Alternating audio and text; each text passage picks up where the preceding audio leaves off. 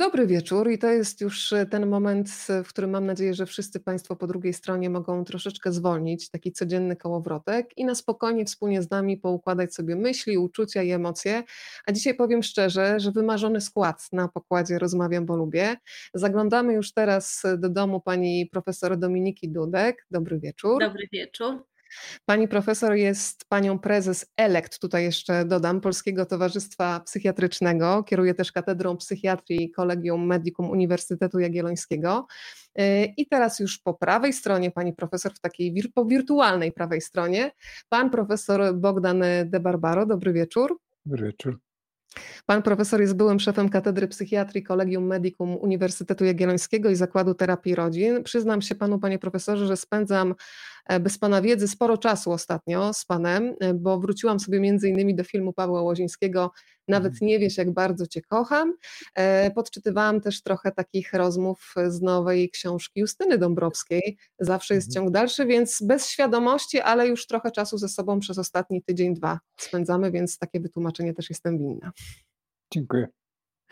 Drodzy Państwo, ja tradycyjnie zachęcam do tego, żeby dzielić się naszym spotkaniem, a można to zrobić w bardzo prosty sposób. Pod tymi oknami, w których jesteśmy widoczni, znajduje się taki guziczek e, udostępnij i jeżeli go Państwo nacisną, to tym samym ta rozmowa również pojawi się na Państwa facebookowej osi czasu.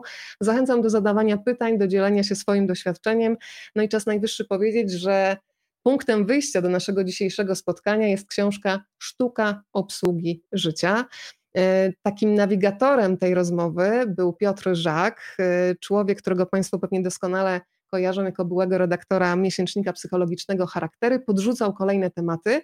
Więc teraz zapytam ekspertów, których zaprosił do tego spotkania.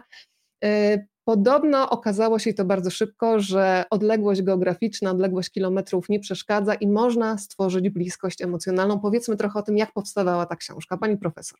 No ja muszę powiedzieć, że gdy dostałam propozycję tej książki pod takim hasłem, y, że to są bardzo ciężkie czasy, że pandemia bardzo wiele zmieniła i może warto podzielić się doświadczeniem psychiatrów i porozmawiać o tym. Y, no i potem okazało się, że będziemy z panem Piotrem Żakiem rozmawiać online. Szczerze mówiąc, ja byłam bardzo sceptyczna. Y, miałam doświadczenie ro, tam rok czy dwa lata temu y, pracy nad inną książką, y, nie tylko mózg, rozmowa z psychiatrą o ludzkim umyśle, gdzie pracowałam z Marysią Mazurek, też znakomitą panią redaktor, ale spędzałyśmy ze sobą mnóstwo czasu, to były godziny przegadane przy, przy kawie, gdzie rzeczywiście była taka chemia, więc ja sobie myślałam, no to się niestety nie uda w świecie wirtualnym. No ale już po kilku spotkaniach y, okazało się, że pan redaktor jest człowiekiem bardzo kompetentnym, a przy tym takim bardzo spokojnym, ciepłym, y, dającym mnie poczucie y, takiego bezpieczeństwa i komfortu. I właściwie po kilku spotkaniach już zapomniałam, że, że jesteśmy online, a, a nie na żywo. Y, I miałam tylko takie, takie wątpliwości, czy rzeczywiście to, o czym mówimy, y, będzie przydatne.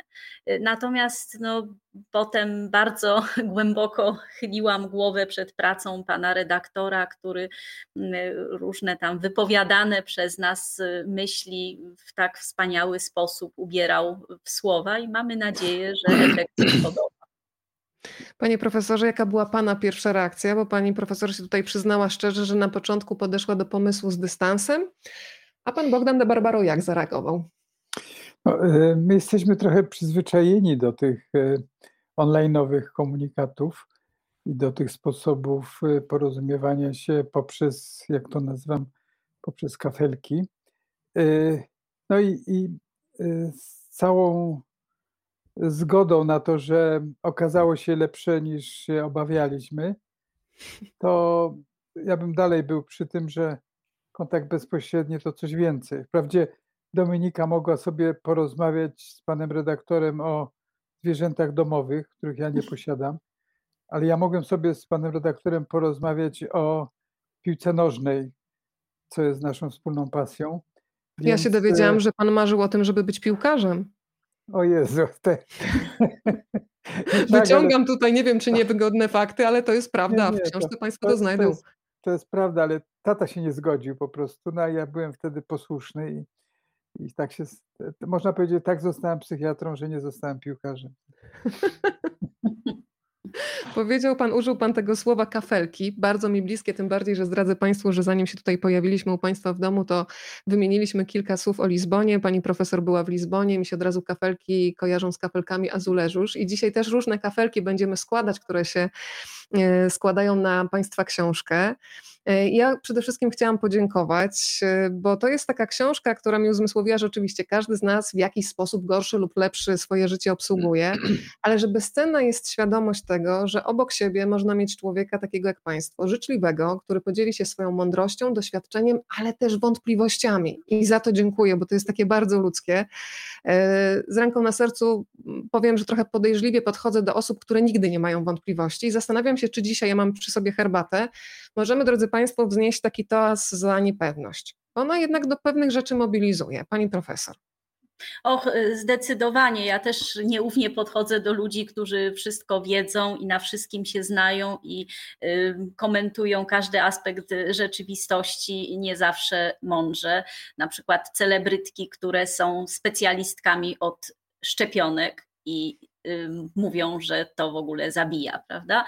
Więc oczywiście podchodzę do tego e, sceptycznie, natomiast e, medycyna, a zwłaszcza psychiatria uczą pokory, e, uczą takiego zadziwienia drugim człowiekiem, zadziwienia różnymi sytuacjami, jakie mogą być w życiu i uczą właśnie niepewności.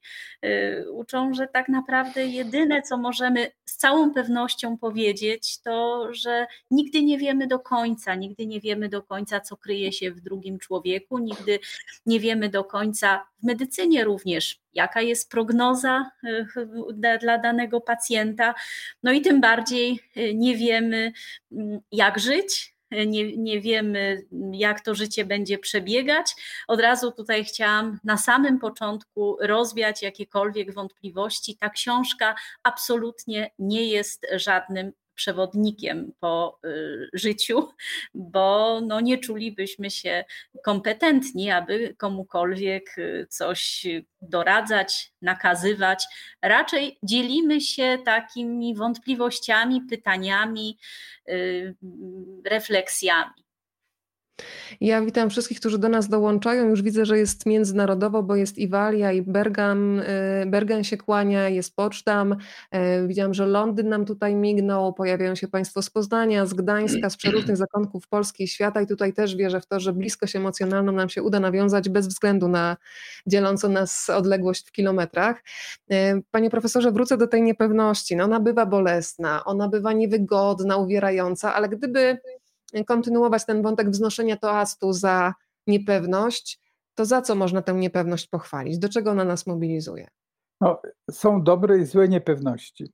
Taka niepewność, y, która nas osacza, która nas osłabia, która nam każe się wycofać, która nas wystrasza, to jest ta niepewność, której nikomu nie życzymy. Ale jak dobrze pójdzie, to y, niepewność jest y, inspiracją do poszukiwań, do zaciekawienia, do pogłębienia myśli. Jest taki y, filozof włoski Wattimo, który używa określenia myślenie słabe. No, brzmi to paradoksalnie, ale właśnie słabe myślenie może zachęcać do tego, żeby szukać.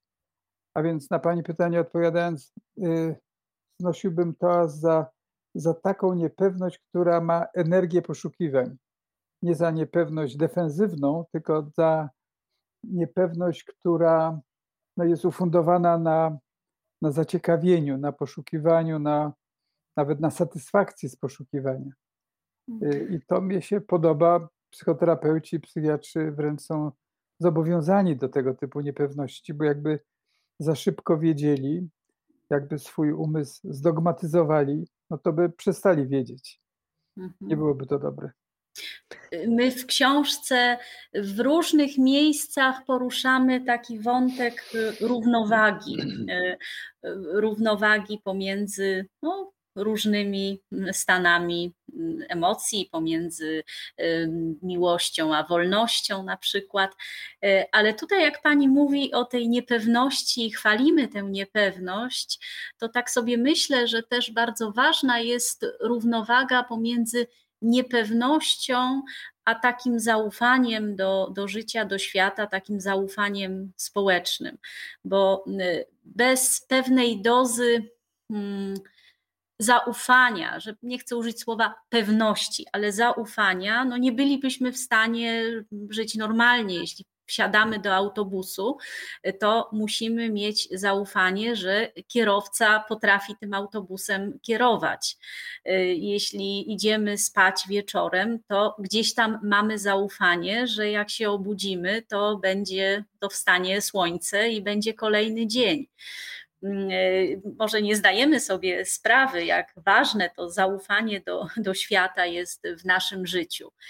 E, więc e, je, jeśli człowiek by oddał się takiej niepewności tak globalnie, to wtedy byłoby mu bardzo trudno żyć. Więc gdzieś tutaj ta równowaga. Pan profesor w jednym z rozdziałów mówi takie zdanie, że woli być nawet bardzo naiwny niż podejrzliwy. Dlaczego ludziom na dzień dobry warto dawać kredyt zaufania, nawet jeżeli to zaufanie ktoś e, zawiedzie, to jest coś, co po prostu nam chyba służy. Ale dlaczego, panie profesorze? No, yy, naiwność oznacza pewien rodzaj otwartości, a ta otwartość ma szansę na wzajemność. I to byłaby okazja do budowania relacji.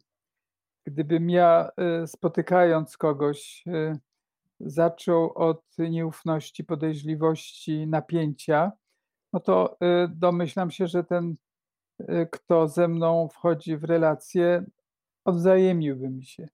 I to byłoby puste, to byłoby nieefektywne, to by mnie nie wzbogaciło o myśli tego drugiego.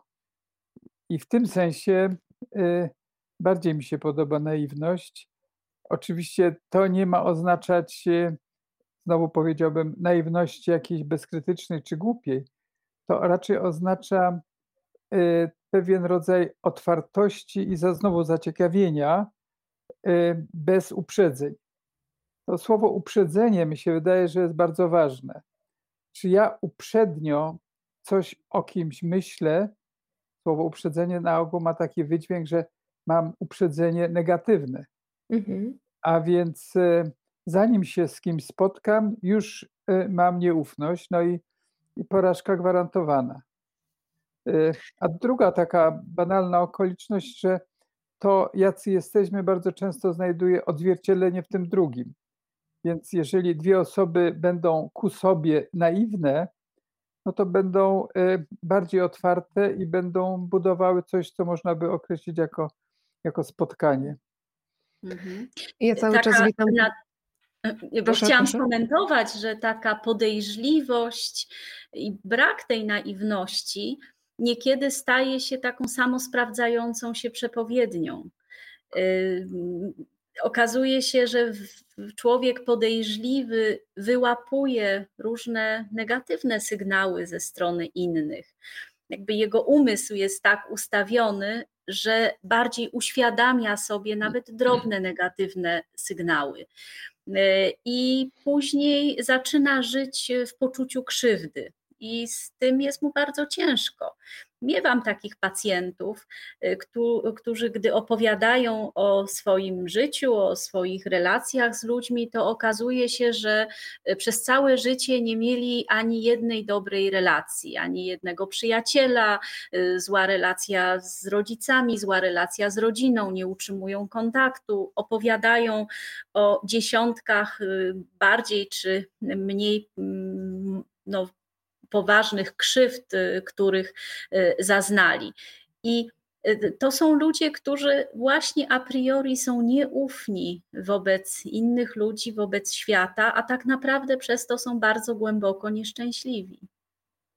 To dzisiaj apelujemy o ufność. Uśmiechnęłam się przy okazji tego komentarzu, komentarza, który właśnie się pojawił, e, bo pan Eryk nas pozdrawia z przylądka dobrej nadziei i tak sobie pomyślałam, że chciałabym, żebyśmy dzisiaj podczas tej rozmowy też dla państwa stanowili taki przylądek dobrej nadziei metaforycznie. Ja będę dzisiaj wprowadzać w tematy, które się pojawiają w książce, podsycając oczywiście Państwa apetyt na samodzielną już lekturę. Temat pandemii oczywiście się pojawia i bardzo ciekawe jest dla mnie to, co mówią Państwo, że na początku, kiedy zaczął się lockdown, y, pani profesor o tym wspomina, że miała taką obawę, że to wpłynie na pacjentów, na pogorszenie ich stanu. Tymczasem osoby y, chorujące na przykład, będące w stanie psychozy czy chorujące na chorobę dwubiegunową, okazywało się, że całkiem dobrze sobie w tej sytuacji radziły. To było chyba zaskakujące nawet dla doświadczonego psychiatry. Jak pani to wytłumaczy? Tak, to było zaskakujące. Oczywiście, mm, żeby troszeczkę zamącić y, taki nadziejny y, i tak. pozytywny obraz, widzimy konsekwencje. Y, widzimy to konsekwencje tego, że na przykład ci pacjenci przez jakiś czas byli pozbawieni takiej opieki pozaszpitalnej, na przykład oddziałów dziennych, możliwości rehabilitacji, możliwości terapii twarzą w twarz. Teraz widać tego konsekwencje konsekwencje. Natomiast ja miałam na myśli to, że mm, pacjenci, którzy y, byli przyzwyczajeni do chorowania, do cierpienia związanego z chorowaniem. Y, tak jakby mm, ta pandemia przechodziła tak trochę obok nich, jak y, no, jakiś kolejne wydarzenie mało przyjemne, ale tyle tych wydarzeń mało przyjemnych jest y, w ich egzystencji, w ich przeżyciu, że to nie robi już większego wrażenia. Mało tego, słyszałam takie komentarze, że izolacja społeczna jest dla nich komfortowa, bo nikt nie oczekuje, że będą wychodzić z domu, że będą otwarci dla ludzi, że będą prowadzić życie towarzyskie, co jest dla nich bardzo trudne. Natomiast bardzo dużo widziałam mm, takich dekompensacji i problemów lękowych, depresyjnych, takich nerwicowych e, u osób, które do tej pory znakomicie sobie radziły, u różnych biznesmenów i bizneswomen, które były przyzwyczajone do bardzo aktywnego życia, e, które były przyzwyczajone do kontrolowania tego życia i żyły w poczuciu pewnego rodzaju omnipotencji, że no, możemy wszystko, ten świat od nas zależy. No a tutaj nagle się okazało, że wszystkie jakieś plany, nadzieje trzeba odłożyć na bok i wydarzyło się coś, co jest całkowicie poza kontrolą. Więc tak, tak to widziałam. Ja oczywiście też byłabym szczęśliwa, gdyby nam się udało spotkać osobiście i spojrzeć sobie w oczy, ale jednocześnie w tej książce e, są też dla mnie takie zaskakujące informacje, bo spodziewałabym się, że terapia właśnie przez Zooma, przez Skype'a, przez telefon to jest coś, co całkowicie utrudnia kontakt. Natomiast pan, panie profesorze, mówi o tym, że zdarzały się czasami właśnie telefoniczne rozmowy, które okazywały się przełomowe. E, jak to można wytłumaczyć? Czy faktycznie czasami no właśnie ta świadomość, że jestem sam ze sobą, wiem, że jest druga życzliwa mi osoba, życzliwe ucho po drugiej stronie, to było coś, co otwierało Pana pacjentów? Rzeczywiście, raz drugi tak mi się wydarzyło, chociaż e, nie oznaczało to, że, że preferuję spotkanie online, aczkolwiek tak. to nasze dzisiejsze spotkanie e, pokazuje e, te wpisy, te dzień dobry, te pozdrowienia, pokazują jak, jak online'owe połączenie może być fantastyczne, choćby dlatego, że można się z daleka łączyć. I, i zaraz odpowiem na Pani pytanie, ale teraz tak, tak. mogę powiedzieć, ciągle jestem pod wrażeniem, że y, y, jak to cała Europa z nami rozmawia, to, to mnie urzeka. Natomiast wracając do Pani pytania, pamiętam taką rozmowę, gdzie ktoś, kto miał dużą trudność mówienia o sobie, Y, gdy spotykał się ze mną face to face, y, w pewnym momencie w czasie rozmowy telefonicznej powiedział o swoich bardzo intymnych sprawach, a na koniec tej rozmowy powiedział, y, gdyby nie to, że rozmawiamy telefonicznie, to ja bym nigdy nie był w stanie tego powiedzieć i sam się temu dziwię. Ja to rozumiem w ten sposób, że terapia bardzo często jest swego rodzaju taką wędrówką do, w głąb siebie samego to jest wędrówka często intymna, często trudna, często wysycona lękiem. I obcy, żeby nie wiem jak bliski, życzliwy terapeuta, obcy może, mimo to, że jest życzliwy, jakoś utrudniać ten wewnętrzny monolog, utrudniać tę wędrówkę w głąb siebie samego. I kiedy ten człowiek ze mną rozmawiał przez telefon, ja go, nazwijmy to, nie rozpraszałem swoją osobą. On mógł być e, zamkniętymi oczyma, patrzony tylko w siebie i ugłaśniał to, co w nim jest. No i to było ciekawe przeżycie. Potem ta y, rozmowa telefoniczna miała swój dalszy ciąg. Y, ta rozmowa y, pogłębiała się, no i dzięki temu rzeczywiście coś ważnego się stało. Coś ważnego, dobrego. A więc wbrew obawom, ten świat online'owy ma swoje zalety.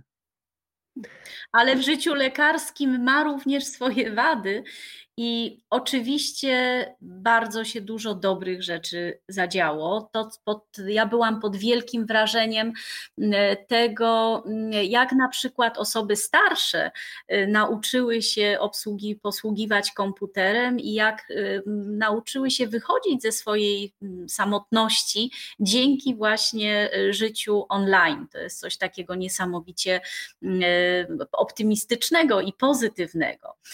Ale z z drugiej strony, mm, na pewno y, kontakt z pacjentem online stwarza pewne ograniczenia. No, szczerze mówiąc, ja nie zgadzałam się na przyjmowanie online pierwszorazowego pacjenta. Y, jeżeli pacjent y, czuł się dobrze, wszystko było w porządku, y, niedawno go widywałam i był ustawiony na lekach, i w zasadzie głównie chodziło o to, żeby sprawdzić, czy wszystko jest w porządku i przepisać leki na kolejne tam dwa miesiące, to oczywiście tutaj telewizyty czy wideowizyty absolutnie były cudownym rozwiązaniem i byłoby no, nieroztropne narażanie pacjentów pacjentów na to, żeby przyjeżdżali do, do przychodni w czasie pandemii. Natomiast y, jednak jak widzę pierwszorazowego pacjenta, mm, nie tylko z nim rozmawiam, ale ja tego pacjenta obserwuję. Obserwuję od samego momentu przekroczenia gabinetu. Można powiedzieć, no przecież y, na Skype'ie y, też można widzieć twarz. Tak, ale nie zobaczy się pewnych niuansów. Prawda? Teraz y, patrzymy na nasze twarze, ale na przykład pani nie wie, czy gdzieś tam pod stołem z nerwów wyłamuje sobie palce, czy, czy siedzę spokojnie, prawda? Y, I pacjent, jak wchodzi do gabinetu, y, to widzę, w jaki sposób otwiera drzwi, jak się rozgląda po gabinecie, jak, jaki jest ten pierwszy kontakt. Widzę pewne takie niuanse, których nawet kamera nie wyłapie. Y, mówię, że każdy pacjent, każdy człowiek ma jakąś taką swoją y, aurę.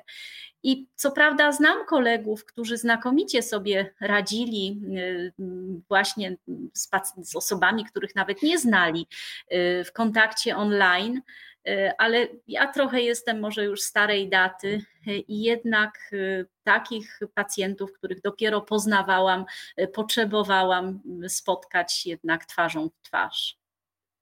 Ja powtórzę to, co powiedział pan profesor Bogdan de Barbaro, że to jest naprawdę niesamowite, kiedy państwo się tutaj cały czas wyświetlają na tych kafelkach naszych takich, e, za co bardzo dziękuję i bardzo bym chciała, żeby się państwo czuli pełnoprawnymi uczestnikami tego spotkania. Od waszej energii, od waszej ciekawości zależy to, w jakie strony będziemy tutaj skręcać.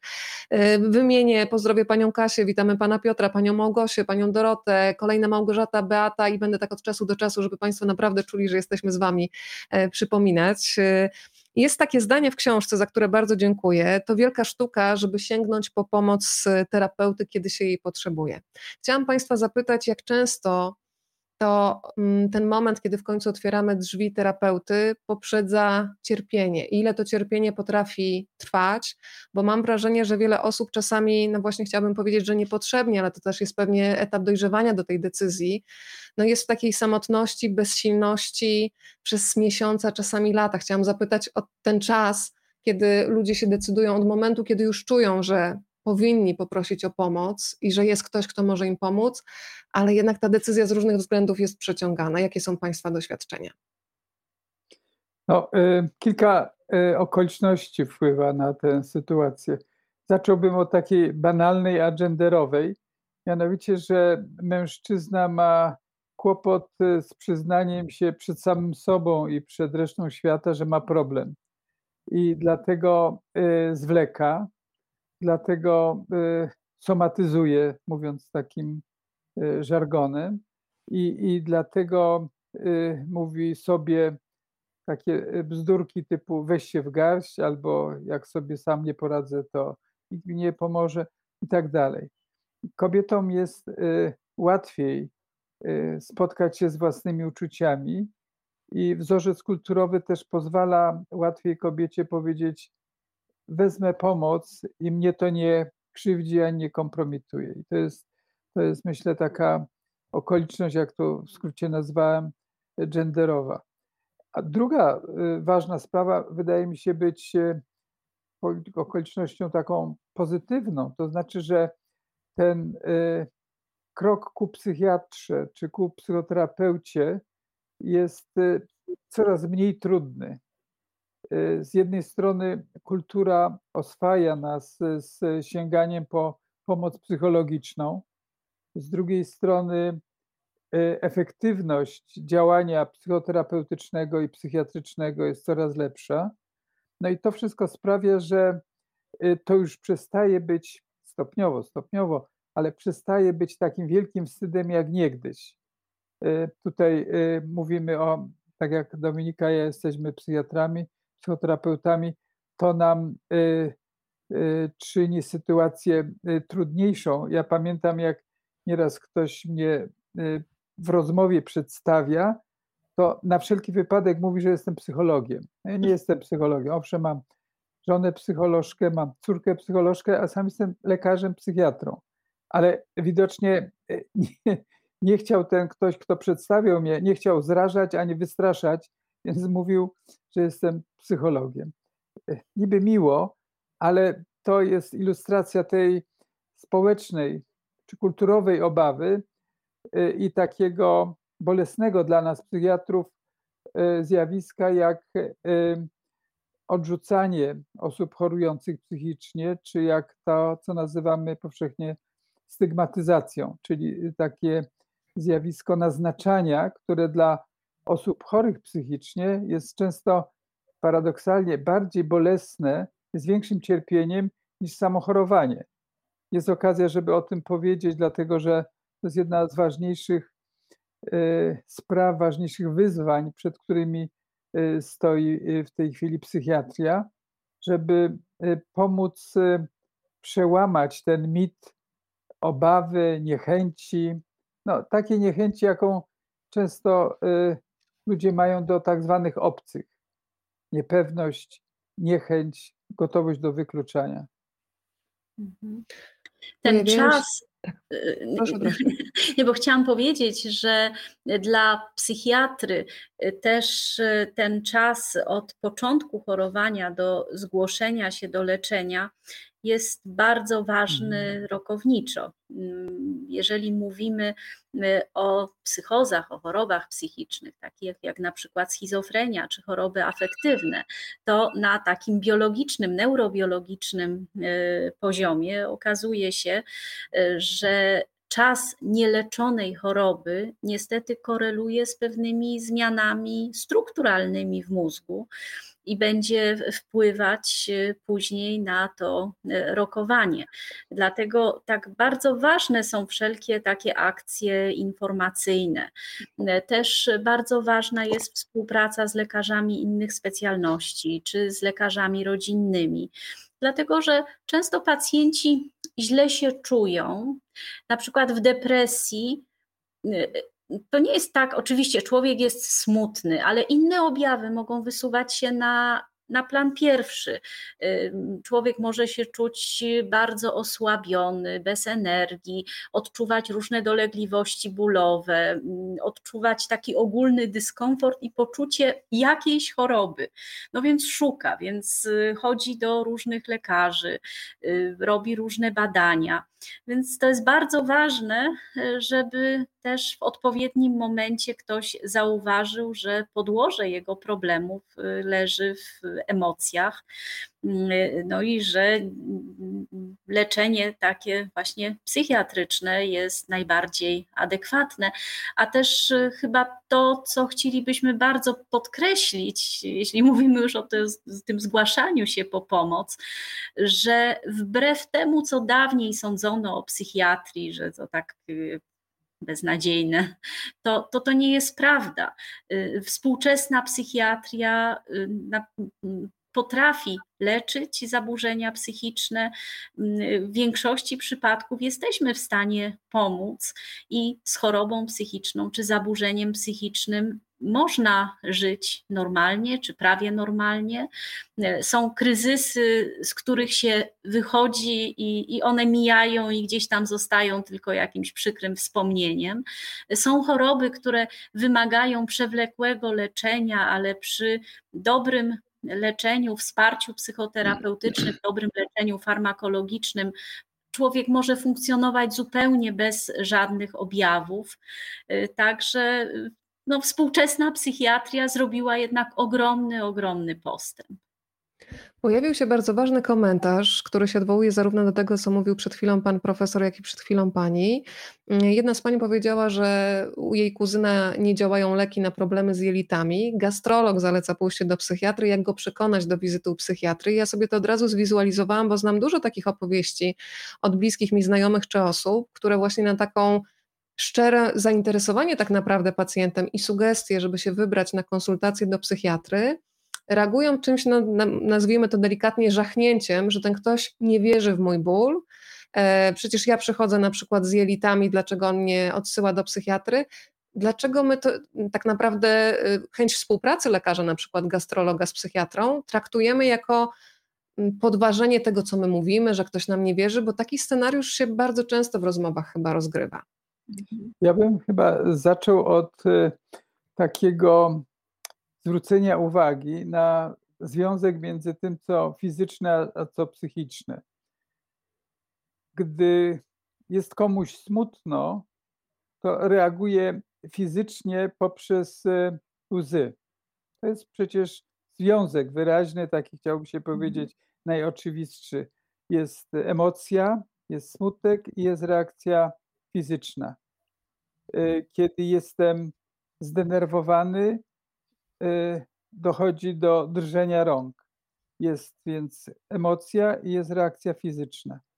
I czasem to jest tak oczywiste, jak właśnie związek między smutkiem a łzami, albo między na przykład tłumioną złością a bólem głowy, a czasami ten związek między tym, co psychiczne, a tym, co fizyczne, jest bardziej ukryty domyślam się, że ten gastrolog, y, stwierdziwszy, że y, sam organizm nie szwankuje, y, postawił hipotezę, że ten żołądek czy te jelita reagują na coś, co jest de facto emocją.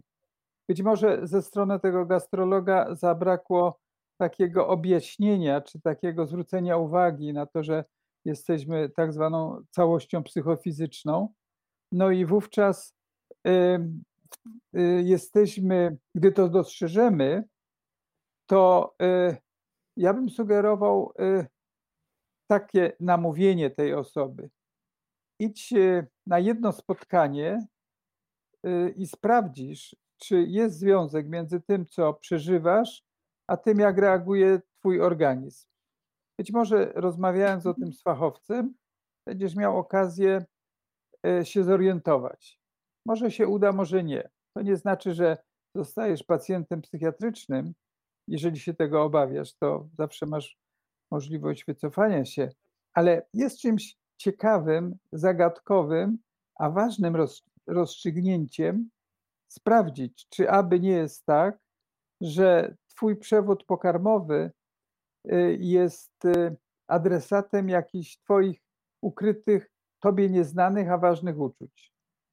Sprawdź. Mhm. Myślę, że to jest y, y, dokładnie to, co należy poradzić konkretnej osobie. Natomiast y, też no, my wszyscy musimy się troszkę uderzyć w lekarskie piersi, bo niestety pacjenci, na przykład z objawami nerwicowymi, słyszą od lekarza komunikat: nic pani nie jest, nic panu nie jest. To mhm. tylko nerwica. Tutaj i, I to mm, właśnie może być odbierane jako takie bagatelizowanie cierpienia. Przecież pacjent na przykład z bólem psychogennym, jego tak samo boli. Tak? Co z tego, że nie ma jakiegoś widocznego uszkodzenia tkanek, skoro dokładnie tak samo odczuwa ten ból i to jest wytłumaczalne przez różne mechanizmy fizjologiczne. Też czym bardziej poznajemy organizm człowieka, czym bardziej mamy czułe narzędzia do detekcji tego, co się dzieje w tym organizmie, tym bardziej to, co dawniej uchodziło za jakieś tajemnicze czy nie było widoczne, teraz możemy wytłumaczyć na zasadzie mechanizmów y, patofizjologicznych. Y, no, jeśli mówimy o tym przewodzie pokarmowym, to przecież teraz bardzo podkreśla się ten mózg jelitowy, prawda? Te tak. połączenia, różne połączenia pomiędzy funkcjonowaniem jelit a funkcjonowaniem mózgu. Y, więc coraz więcej wiemy o tej patofizjologii. Jeżeli mamy, przeżywamy jakieś trudne emocje, to one też nie są tak z nieba, one też są wytłumaczalne poprzez jakieś mechanizmy biologiczne. Ale chciałam powiedzieć, że też naszą rolą, na przykład psychiatrów, jest to, aby szkolić studentów, czyli przyszłych lekarzy i ja staram się to robić, że właśnie pacjent, który ma psychogenne y, objawy, też cierpi i to nie jest, y, to nie jest nic udawanego. I ja pamiętam taki moment, kiedy sama miałam taki etap zaprzeczania, że jakby głowa to głowa, ciało to ciało, ale pamiętam, że ktoś powiedział do mnie takie zdanie: Słuchaj, pomyśl sobie o tym w ten sposób, że emocje są zakorzenione przez ciało. Przecież nie byłoby stresu, gdybyś nie miała albo ściśniętego żołądka, albo na przykład ściśniętej krtani. I od tamtej pory y, bardzo często zdarza mi się nawet podejmować takie decyzje, które E, powiedziałabym, że zdroworozsądkowo e, są co najmniej kontrowersyjne, natomiast jeżeli coś mnie ściska w środku i mówi wszystko nie, to ja odpuszczam i nawet nie, już nie angażuję tego umysłu, żeby on mi dotłumaczył, dlaczego akurat tak. Natomiast pomyślałam sobie też o Państwa zawodzie, że to jest piękny zawód, szczególnie kiedy się obserwuję pacjentów, którzy wracają do zdrowia i zastanawiam się tak czysto po ludzku, bo przygotowując się do dzisiejszej rozmowy, przypominałam sobie swoją terapię sprzed lat i pamiętam taki moment, kiedy już wiedziałam, że się rozstajemy z moim terapeutą. I wiedziałam, że już jestem gotowa, żeby iść sobie tą swoją drogą dzięki jego wsparciu i takiej busoli, którą dostałam ale miałam rodzaj takiej tęsknoty i czegoś mi brakowało przez kilka miesięcy, że ten na przykład czwartek to był nasz i zastanawiam się, czy są tacy pacjenci, za, którym się, za którymi się Państwu zdarza zatęsknić, bo to jednak jest coś, co wyznacza rytm dnia, więc jak to jest? E, no, najpierw A ja się jednak zwierzę z drugiej strony. Myślę, że. A, okej. Okay. Nie, bo ja chciałam, ja chciałam jakby po, podtrzymać myśl pani redaktor. Y, pewnie zechcesz powiedzieć od strony terapeuty, natomiast ja y, tutaj chętnie zwierzę się od strony również pacjenta korzystającego z psychoterapii. Y, mówię o tym też jako lekarz psychiatra, jako osoba, która no, coś tam w życiu osiągnęła w tej psychiatrii, też żeby pokazać wszystkim, że jeżeli ma się jakieś kryzysy, to każdy może je mieć. E, i absolutnie pójście na terapię to żaden wstyd, a wręcz przeciwnie, to jest bardzo ważna inwestycja w siebie, która potem pozwala nawet w pracy zawodowej lepiej rozumieć. Nawiasem mówiąc, w szkoleniu e, psychoterapeutycznym e, też pójście na terapię własną jest jednym z wymogów. Ale chciałam powiedzieć, że dla mnie kończenie terapii było czymś bardzo trudnym. Miałam taki bardzo silny zespół, zespół rozstaniowy.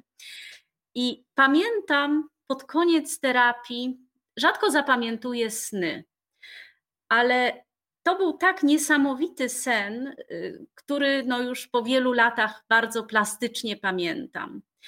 Y, a mianowicie wtedy w kinach był taki film Koń turyński. Y, o tym, jak, bo to y, jakby na bazie tego, że y, Nietzsche pod koniec życia znalazł się w szpitalu psychiatrycznym, ale po takim epizodzie, jak zobaczył mm, kogoś okładającego bardzo mocno batem konia. I widziałam fragmenty tego filmu, taki bardzo ciemny, ponury krajobraz. No i w tym śnie znalazłam się w takiej coraz bardziej gęstniejącej mgle, właśnie na takim wozie ciągniętym przez jakiegoś takiego udręczonego do granic możliwości konia.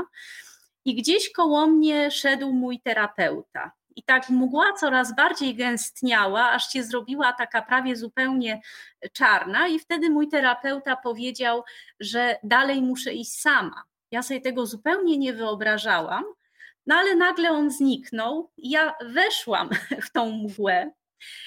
I nagle znalazłam się w jakimś takim cudownym, rajskim krajobrazie, zaczęłam frunąć, unosić się. Było zielono, były jakieś jeziora i w ogóle było cudownie. I dla mnie ten sen był tak niezwykle symboliczny i ważny, bo to właśnie pokazuje, że w terapii człowiek idzie często taki zagubiony, przerażony, gdy kończy terapię, to nie wie, czy sobie poradzi, jak to będzie dalej. Ale właśnie otwiera się coś zupełnie nowego i zupełnie nowe możliwości, zupełnie nowe spojrzenie na swoje emocje, na różne sprawy. Yy, I, i po prostu warto. Piękny sen, bardzo dziękuję za tę opowieść, bo aż sobie to wszystko zwizualizowałam i, i to jest no, najpiękniejsza ilustracja takiego wyzwolenia i takiej radości, jaką może przynieść e, terapia. E, pytanie od razu, wracam z pytaniem do pana profesora o ten moment, czy jest coś takiego jak tęsknota za pacjentem i ktoś zadał też kluczowe pytanie, pani Ola, kiedy wiadomo, że terapia się kończy? To jest ważne pytanie zarówno dla pacjenta, jak i dla terapeuty. Trzeba powiedzieć tak, że y, terapia jest rodzajem związku terapeutycznego, ale związku. My mówimy czasami o przymierzu, mówimy o kontrakcie, ale przecież to nie jest relacja bezduszna. Jest obowiązkiem terapeuty dbać, by y, nie używać, a zwłaszcza nie nadużywać emocji i pacjenta do swoich spraw. I po to też jest ta terapia obowiązkowa dla terapeutów, o której wspomniała Dominika, ale y, byłoby dziwaczne, ja bym specjalnie nie wierzył w taką terapię, kiedy terapeuta by ogłaszał, że on w ogóle y, nie czuje, albo że on jest tylko tutaj narzędziem chłodnym i że im bardziej chłodny, tym precyzyjniejszy. Ja w taką terapię nie wierzę. Natomiast gdyby wrócić do pytania, kiedy wiadomo, że terapia się kończy, to zacząłbym od tego, że kończenie terapii, czy właściwie ostatnia faza terapii jest najważniejszą.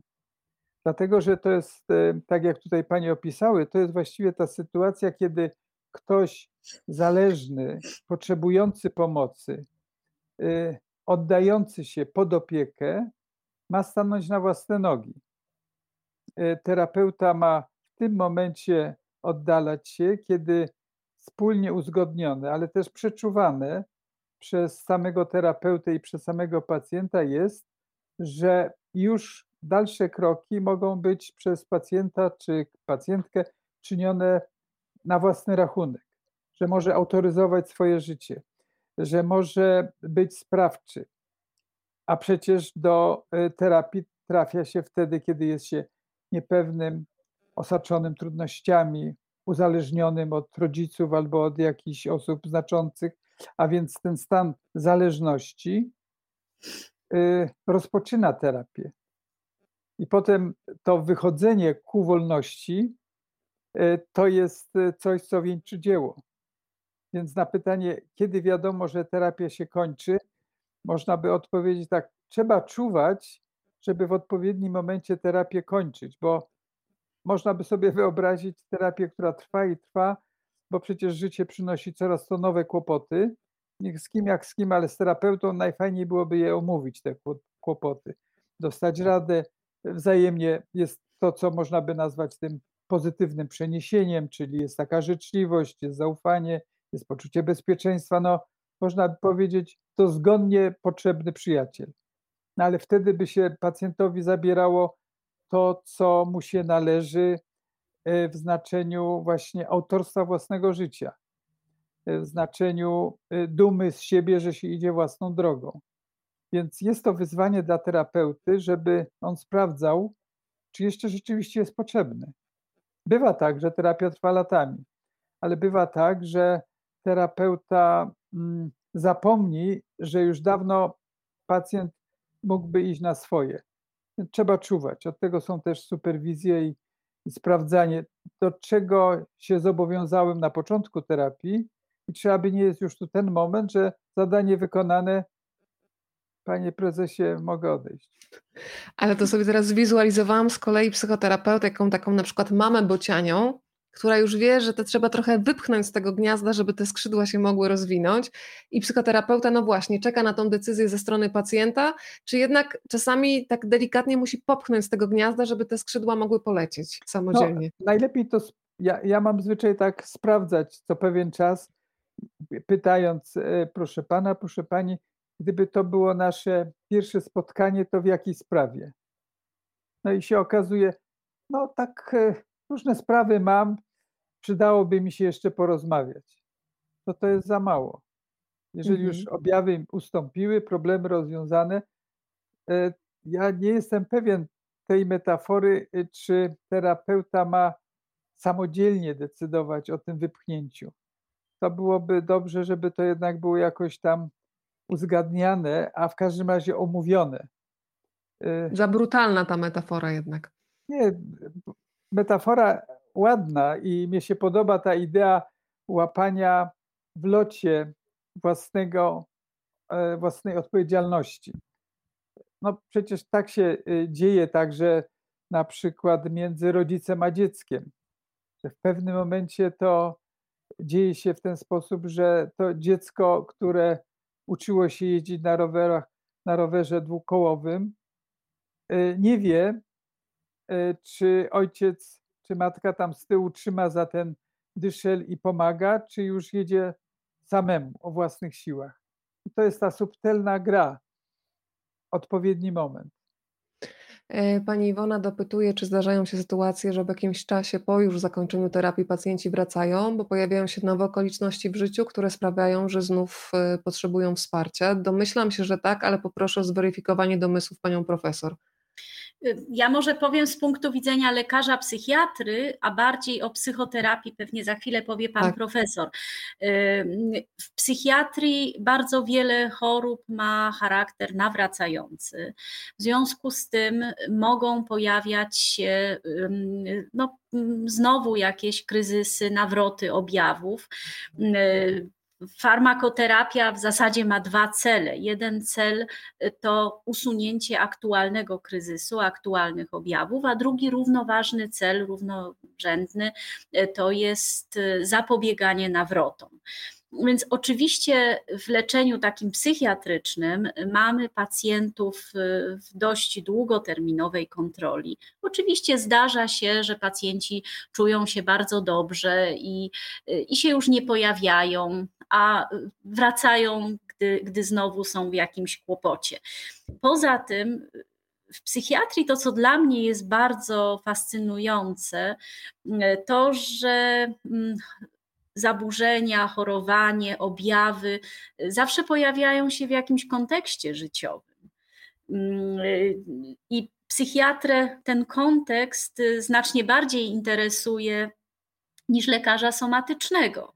Bo na przykład jak pacjent ma operację wyrostka, y, to lekarz ma bardzo dobrze wykonać zabieg operacyjny, a nie specjalnie go interesuje, y, czy pacjent ma problemy w pracy, czy rozwodzi się z żoną, a tym bardziej jakie miał y, relacje z rodzicami w dzieciństwie. Dla psychiatry takie informacje mogą być kluczowe dla zrozumienia, dlaczego pewne objawy wracają, dlaczego się utrzymują zbyt długo.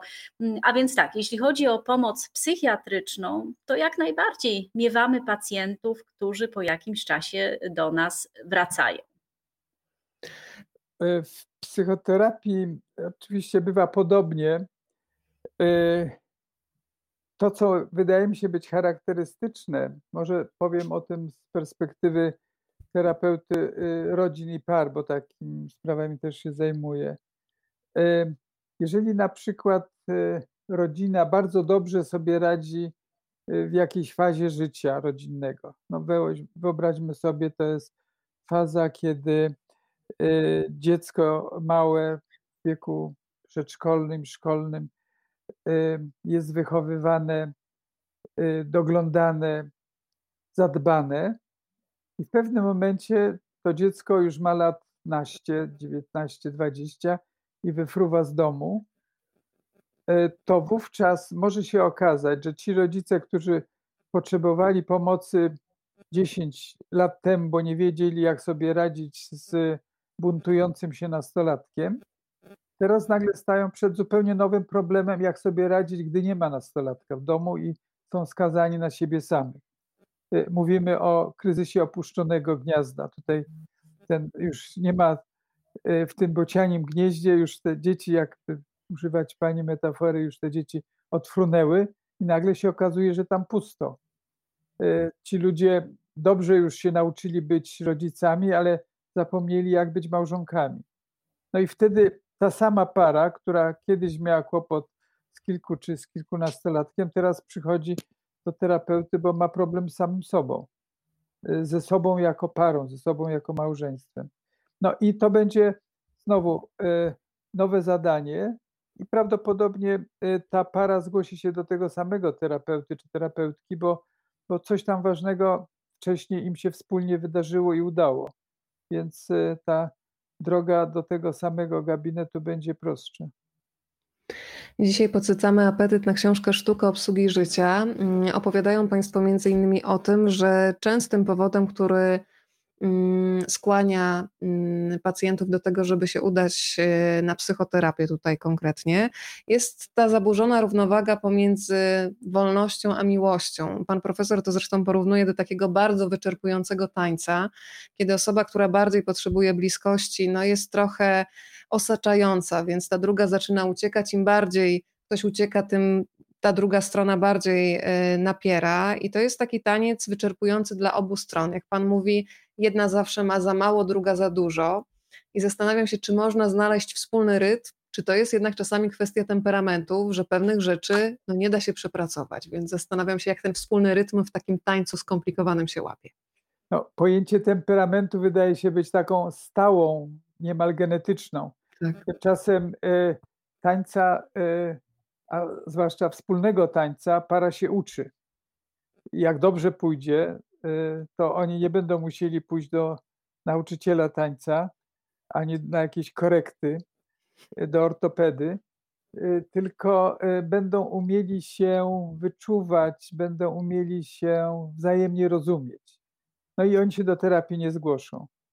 Natomiast ja sobie zresztą wyobrażam, że, że samo to jak to pięknie mówimy, y, dogadywanie się, ono się zresztą bez słów przecież bywa, że y, dzieje, y, ma, so, ma swój urok, bo to jest poznawanie siebie nawzajem, to jest budowanie jakiejś intymności, która może się zmieniać i może powodować, że ludzie się poznają, pogłębia, pogłębia się ten związek.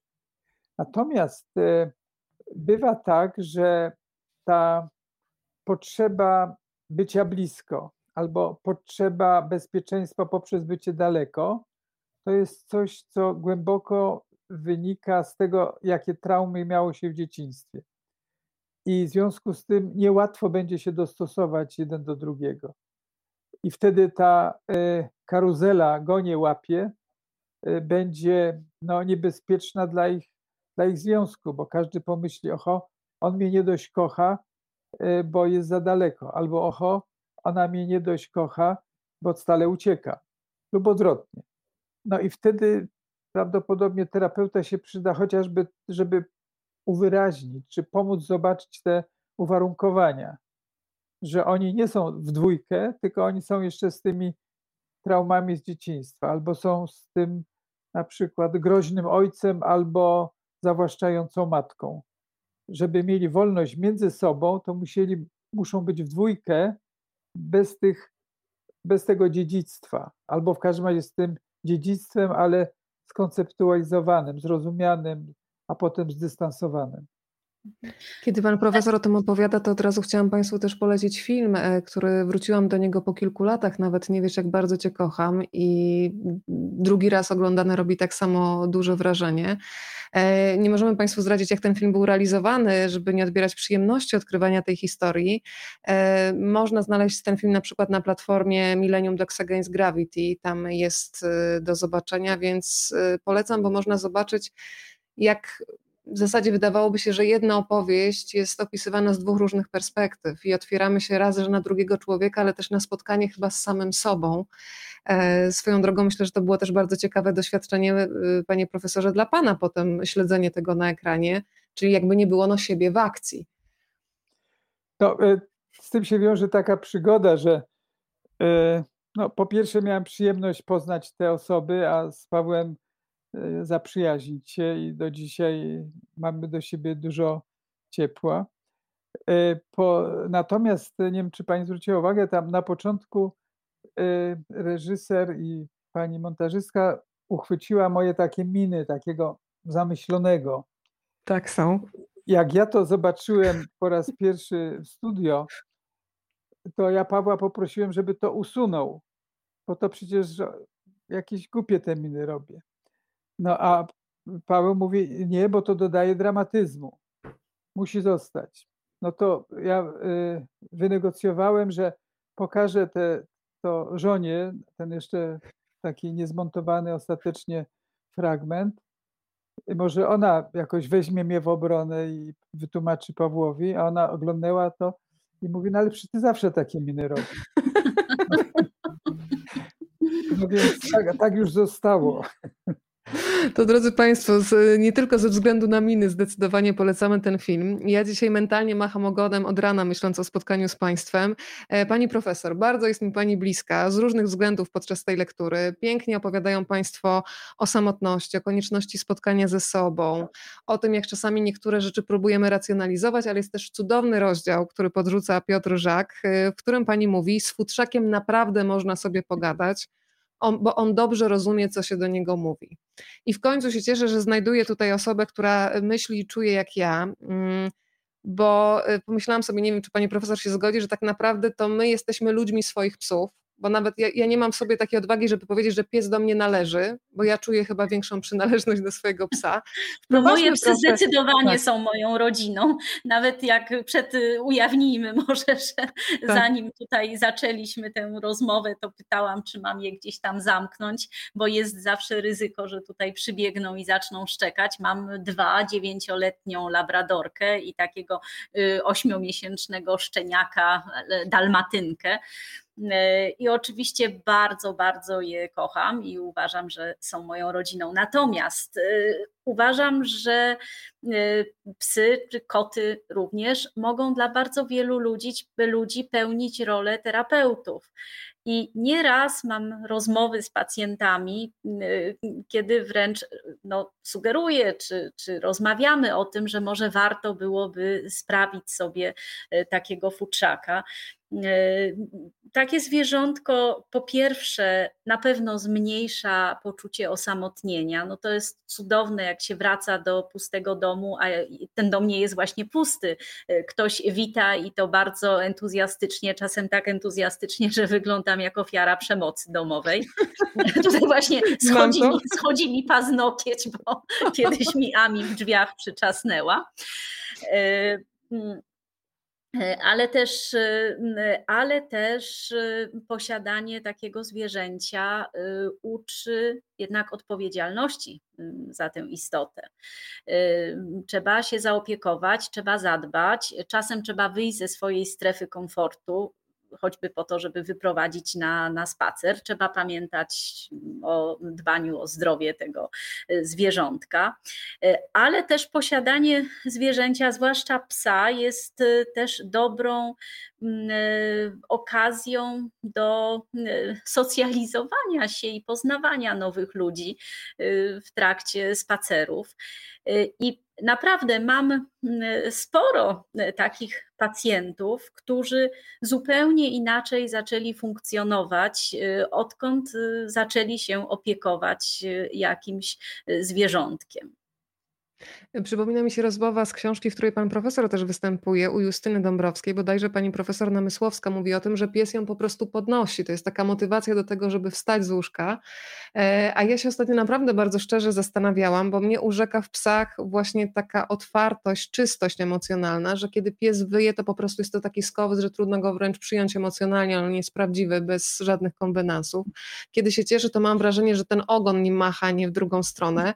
Ale przede wszystkim chciałabym, żeby ludzie na mnie tak reagowali jak na mojego psa, czyli wychodzę i po prostu zdarza się, że ludzie się zatrzymują, się do niego śmieją. E, wystarcza mu jedno futerko na całe życie e, jest w 100% tu i, tu i teraz, kiedy po prostu 100% zaangażowania.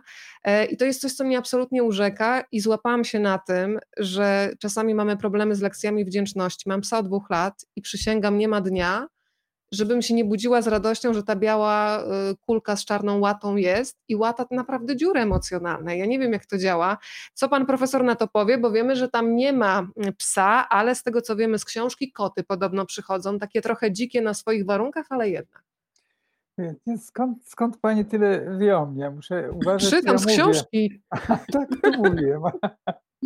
No, rzeczywiście, y, to jest tak, że przez to, że mieszkam na wsi, to dużo y, kotów y, rozmaitego pochodzenia po ogrodzie naszym się Wałęsa i jak zobaczył moją żonę gdzieś w pobliżu drzwi przeszklonych, no to błyskawicznie się jakoś zwołują i czekają, a jak wnuk nas odwiedzi, wnuk trzyletni, no to jest dodatkowa zabawa i przyjemność w karmieniu tych zwierząt.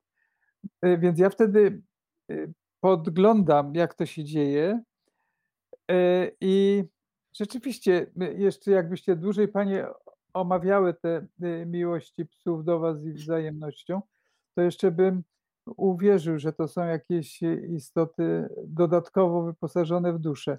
Bo jak patrzę na, na to, co się dzieje z tymi kotami między nimi i jak to się dzieje między tymi kotami a moim wnukiem, który się zaśmiewa, bo on się prawie z wszystkiego śmieje, więc i z kotów też, no to, to miło mi patrzeć na te interakcje, bo tam jest coś takiego najkrócej nazwałbym serdecznego.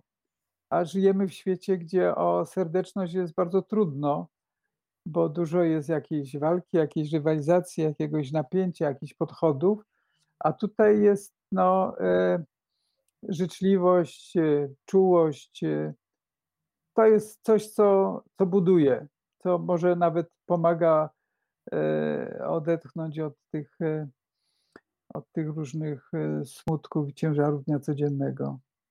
Ja bym powiedziała, że pies w ogóle jest dla mnie tak prywatnie z uosobieniem duszy. Ja bym nawet powątpiewała czasami w duszę ludzką po różnych przykrych wyrażeniach, ale w psią nigdy bym nie zwątpiła. Ja bym jeszcze chciała, zanim się z Państwem e, będziemy żegnać za jakiś kwadrans, bo obiecałam e, naszym gościom dzisiaj, że zamkniemy się w godzince i 15 minutach, bo bardzo wyczerpujący dzień dzisiaj za Państwem, e, żebyśmy też powiedzieli, że w książce Sztuka obsługi życia znajdziemy coś, co ja nazywam takimi wędkami, czyli wspominają Państwo o ważnych e, dla Was lekturach, książkach, filmach. E, pojawia się bardzo ważny temat dobra i zła i tutaj Pani mhm. Profesor wspomina książkę Łaskawe między innymi. Gdybyśmy mogły przynajmniej wspomnieć e, tak, o tym. Tak, to jest książka Jonathana Littela, która wyszła w Polsce o już ładnych parę lat temu. I to jest taka książka, która mnie kompletnie przejechała. Ja długo mówiłam, że to jest tak, jakby sam diabeł tę książkę pisał. Y, taka książka pokazująca kwintesencję zła.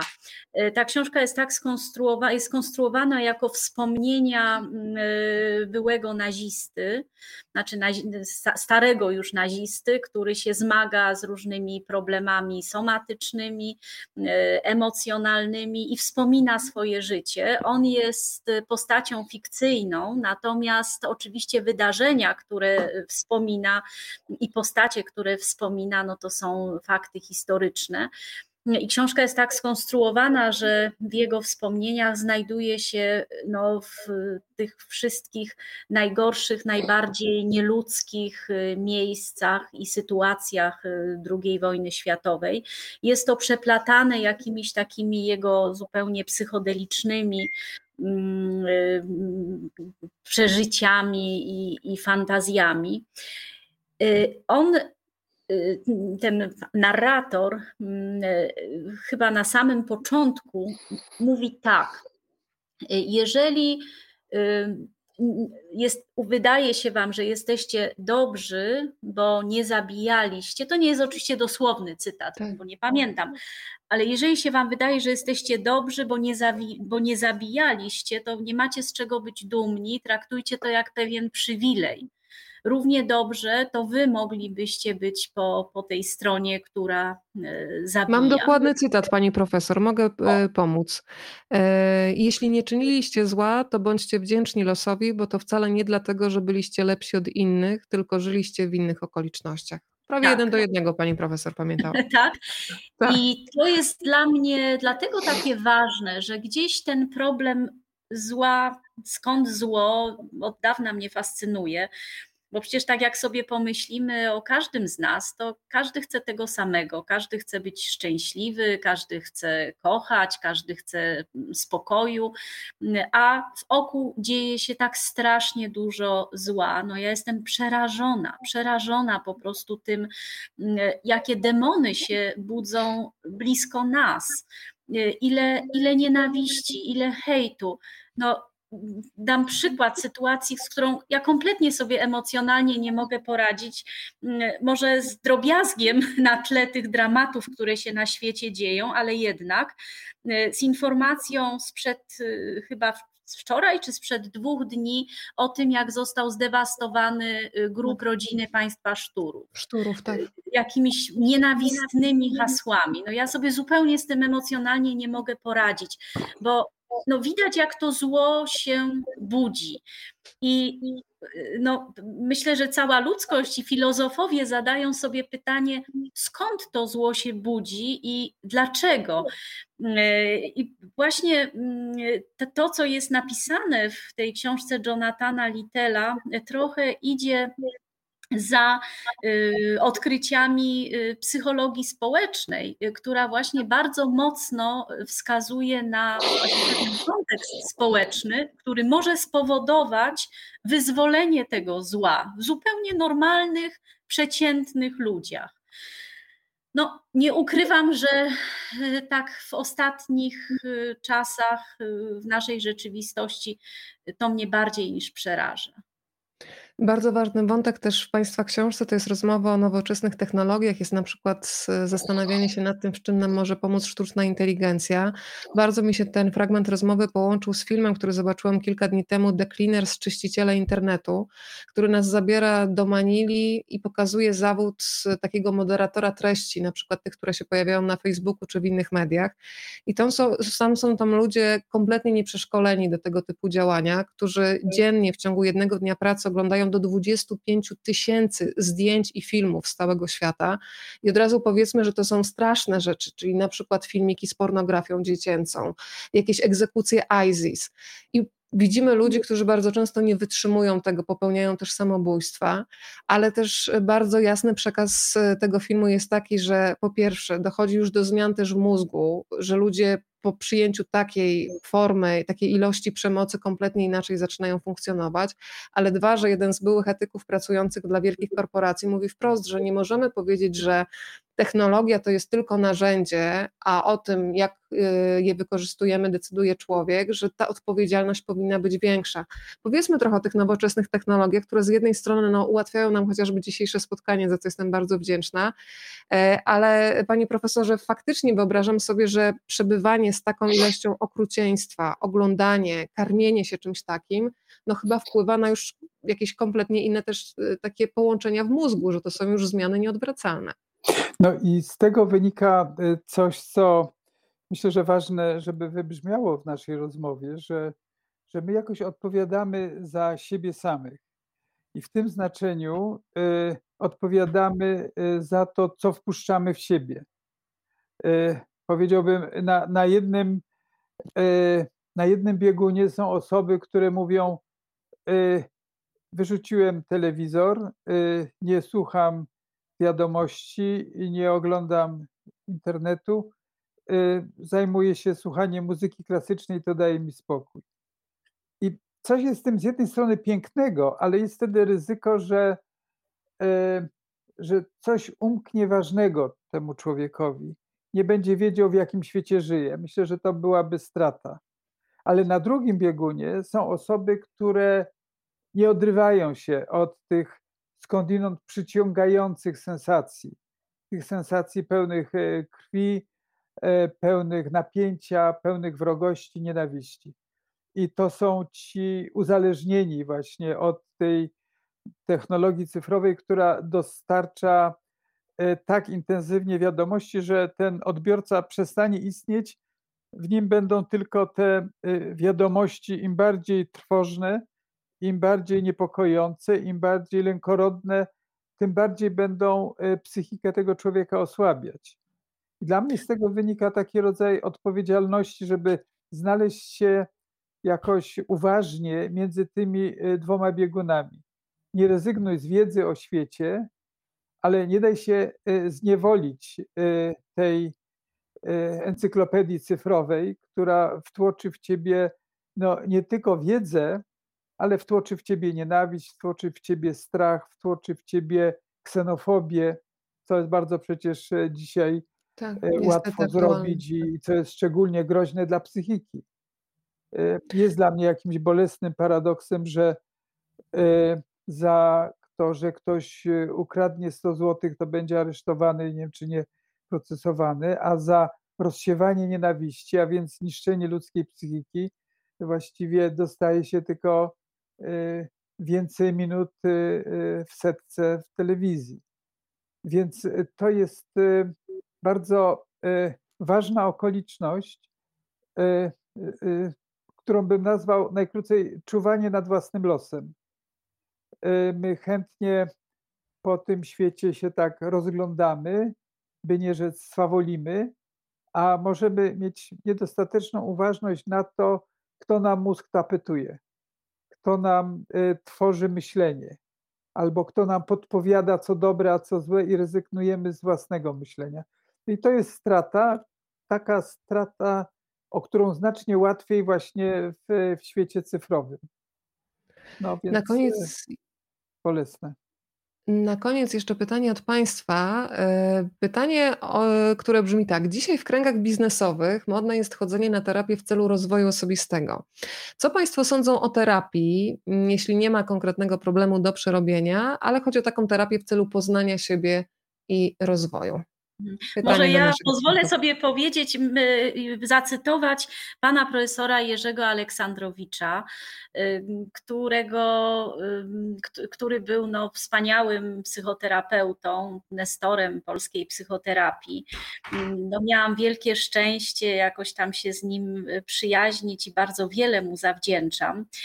I mm, on uważał, że powinniśmy mówić o dwóch rodzajach psychoterapii.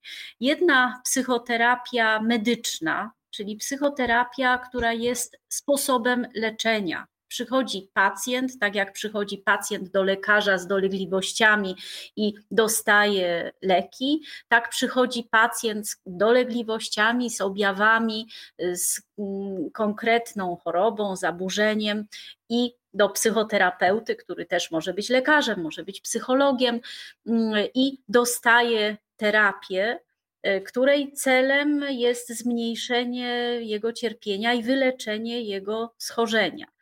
E, I to jest jakby jeden rodzaj. A drugi rodzaj to jest taka właśnie psychoterapia pomocowa, która jest bardziej skierowana na poznawanie siebie, na własny rozwój, na poprawę w relacjach. I no, profesor Aleksandrowicz dość mocno rozróżniał te dwa rodzaje terapii. Y, uważał, że to są zupełnie inne cele i też raczej był skłonny w tej pierwszej psychoterapii y, mówić o pacjencie, w, tej, w tym drugim rodzaju y, psychoterapii mówić o kliencie. Ten drugi rodzaj psychoterapii być może rzeczywiście się zrobił trochę modny w niektórych kręgach. Natomiast ja uważam, że nie ma w tym nic złego, jeżeli człowiek ma potrzebę zaciekawienia sobą, chce zrozumieć swoje emocje, chce zrozumieć e, różne sytuacje w swoim życiu, dlaczego coś mu się udaje, a coś mu się nie udaje, dlaczego tak, a nie inaczej reaguje. E, I chce się temu przyjrzeć, e, odbijając niejako w lustrze terapeuty, to dlaczego nie? Natomiast trochę wracając do tego, co mówił pan profesor De Barbaro, tutaj jest też rola e, terapeuty, żeby wiedział, kiedy skończyć, no bo takie poznawanie siebie mogłoby być procesem nieskończonym. I żeby terapeuta no, nie uzależnił e, od, od siebie, o czym tutaj mówił pan profesor De Barbaro. To na koniec bardzo bym chciała powiedzieć, jak wygląda przynajmniej trochę życie psychiatrów po godzinach. E, obcują Państwo z mnóstwem ludzkich historii. E, ja nie mając takich doświadczeń, ale też rozmawiając z ludźmi, czasami wieczorem mam, ja to nazywam metaforą wirującej pralki i marzę, żeby ta pralka się zatrzymała i w głowie sobie tak wirtualnie rozwieszam to pranie na wietrze i te myśli jakoś tak się dochodzą do siebie, więc zastanawiam się, jaki jest Państwa sposób na to, żeby ta wirówka myśli no bo mnóstwo historii Państwo łowią przez cały dzień, się zatrzymywała i żeby zrobić w tej głowie taką przestrzeń na nowe i zasypiać ze spokojem. Jak to wygląda? Panie profesorze? No, e, na pewno e, nie pójdę na żaden film psychologiczny, bo już właśnie w ciągu, w ciągu dnia miałem kilka e, tych wydarzeń, które, które dla mnie są bardziej wiarygodne niż najciekawsze thrillery psychologiczne. Ale to, co Pani pyta, wydaje mi się być rzeczywiście bardzo ważne, to znaczy dbanie o, o higienę osobistą, higienę psychiczną.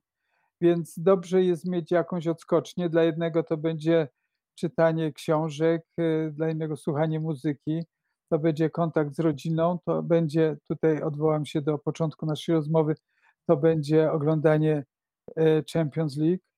I to będą w każdym razie takie zajęcia, które y, pozwolą nie tyle przekreślić ten dzień wczorajszy, tylko e, nie tyle przekreślić to wszystko, co było e, wprowadzane w psychikę terapeuty, e, tylko nadać temu pewien kontekst, nadać temu tło, stworzyć pewną odskocznię. Więc tam powinni być inni ludzie, tam powinny być inne myśli, tam powinno być miejsce na relaks to bardzo ważne, żeby dbać o siebie. Terapeuta, y, który byłby y, zmęczony dniem i nie odpoczął przed dniem następnym, no to skrzywdziłby tych pacjentów dnia następnego, więc mu musi dbać o siebie, żeby dbać o innych. To dbając o Państwa pacjentów jutrzejszych, powoli zamykam to spotkanie. Poproszę o ulubione liczby od 1 do 10. Cyfrę tutaj poproszę. Y, mm, pytam o to tylko i wyłącznie dlatego, żeby książki, które mamy od wydawnictwa, mogły znaleźć nowe domy i y, zaraz będę sprawdzała swoją skrzynkę mailową i ten, kto będzie miał szczęście pod takim, a nie innym numerem się znaleźć, otrzyma książkę od wydawnictwa Mando, więc Pani Profesor, Absolutnie nie mam swojej ulubionej cyfry, ale w szkole, chyba w liceum, w dzienniku byłam pod numerem 6. To niech tak będzie. To czas start, drodzy Państwo. Rozmawiam, bo lubię małpa gmail.com. Sprawdzę i odpiszę do Państwa po programie i zobaczymy, kto miał szczęście znaleźć się pod szóstką. I jeszcze druga szansa, tylko trzeba dać losowi szansę od Pana profesora. Ja lubię liczbę, liczbę czy cyfrę. Pani woli liczbę, czy Pani woli cyfrę? E, cyfrę, czyli faktycznie no to, się zaczyna. No to siedem. Siódemka, bo gdybym, czyli... bo gdybym miał dać liczbę, to musiałbym dać siedem. Sprawdza mnie pan, panie profesorze. Ale się złapałam tutaj na tym. E, bardzo dziękuję za to spotkanie, za państwa energię i mogę tylko powiedzieć, że poruszyliśmy może jedną setną zagadnień, które państwo znajdą w książce, bo rozmowy się toczą zarówno o domu, o tym, co się dzieje w kręgu naszych najbliższych, o intymności, co z nami robi ten świat cyfrowy i dlaczego na przykład słowo selfie jest tak blisko słowa selfish, albo dlaczego na przykład w przywiązaniu jest ten rdzeń, który się trochę z więzią i z więzieniem kojarzy. E, mamy rozmowę na temat wiary i wiedzy i tu jest bardzo e, ciekawe zdanie, Państwu więcej nie powiem, że wykształcenie wcale czasami nie pomaga przy racjonalnych decyzjach. Dlaczego nie zdradzę, proszę sprawdzić. Jest y, cała rozmowa na temat klimatu, jego zmian, na temat cyfrowego świata. Dzisiaj trochę wspomnieliśmy. Bardzo ciekawa rozmowa na temat polityki i tego, że czasami już nie rozmawiamy, tylko się skupiamy na tym, jak kogoś przechytrzyć. E, mam nadzieję, że zanęciliśmy Państwa wystarczająco, żeby już w domowym zaciszu oddać się lekturze. Pięknie dziękuję za to spotkanie. Profesor Dominika Dudek i profesor bardzo dziękuję. Bardzo dziękuję. Było mi miło, dziękuję. Dziękujemy Państwu. Ja zapraszam w najbliższy poniedziałek. Wtedy będziemy spędzać wieczór z Michałem Rusinkiem. Państwa również zapraszam. Michał pojawi się ze swoją nową książką zatytułowaną Mroczny Eros i powiem, że ta książka jest jak taka szczepionka przeciwko manipulacji, która jest w języku. Bardzo dokładnie Michał analizuje język polityków. Zapraszam w poniedziałek, a Państwu życzę pięknej nocy i co najmniej tak pięknych snów, jak dzisiaj nam opowiadała Pani Profesor. Bardzo dziękuję. Dziękujemy bardzo.